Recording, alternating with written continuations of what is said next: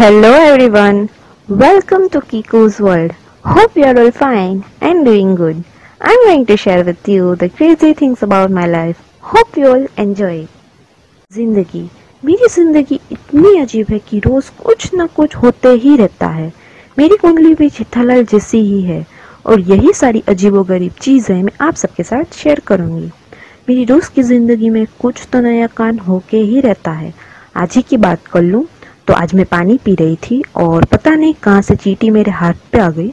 चीटी ने बिना रीजन के मुझे दंख मार लिया। कंसेंट नाम की कोई चीज़ ही नहीं है यार। मेरी उससे कोई पर्सनल दुश्मनी भी नहीं थी। तो वो भी उसने ऐसा किया। उससे कुछ प्रॉब्लम थी तो आके डायरेक्ट बात कर लेती, पर चीटी ने ऐसा नहीं किया। डायरेक्ट अटैक किया। देखा आपने कैसे लोग रहते हैं यहाँ पे? और उस सडन अटैक की वजह से मेरे हाथ से ग्लास गिर गया और टूट गया। अब क्या होना था? अनहोनी तो हो गई। वो जो ग्लास है ना, मम्मी उसको इतना संभाल के रखती थी, वो ग्लास हमारे लिए नहीं थी। वो ग्लास सिर्फ़ मेहमान लोग के लिए ही थे। पर पता नहीं, आज सुबह से मुझे उस ग्लास में पानी पीने का इतना मन कर रहा था। और मम्मी टेरेस पे थी तो मैंने ट्राई भी कर लिया। अब मम्मी के डर की वजह से मैं जल्दी से साफ़ करने लगी कि मम्मी देख लेगी तो बस, खत्म, समझ लो।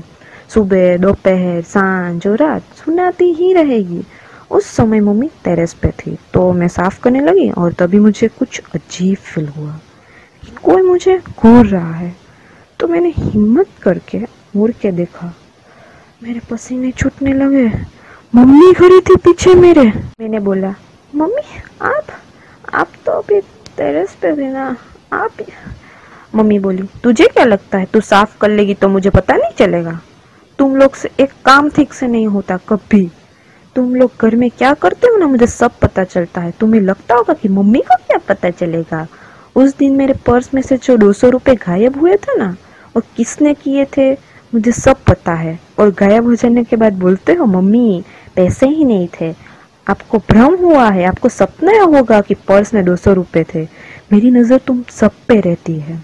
जब मैं तुम्हारी उम्र की थी ना तो घर का पूरा काम संभाल लेती थी। और ये महारानी क्लास पे क्लास तोड़े जा रही है। बेटा, हमारी क्लास की फैक्ट्री नहीं है। समझ लो ये बात। मैंने बोला, मम्मी, सुनो तो। मम्मी बोली, चुप। एकदम चुप। मुँह में से एक आवाज़ निकलनी नहीं चाहिए, वरना घर के बाहर निकाल के इतना मारूँगी। कुछ अक्कल तो है ही नहीं। लोग ऐसा बोलेंगे कि, देखो, माँ तो एक्सपर्ट है और बेटी ऐसी नालायक कैसे है? और फिर मम्मी बोलते गए बोलते गए, और वो नीचे पानी ऐसे ही सूख गया। उसे साफ़ करने की कोई ज़रूरत ही नहीं पड़ी। देखा आपने, इतनी छोटी सी चीज़ में कितना सुनना पड़ा। पर मैं मम्मी को जब काम हो और आवाज़ लगाऊँ तो मम्मी कभी नहीं सुनती। ऐसा नहीं कि उनको सुना ही नहीं देता। वो सुन के भी अनसुना कर देती है। ऐसा कौन करता है भाई? हमारी कोई फीलिंग्स नहीं है।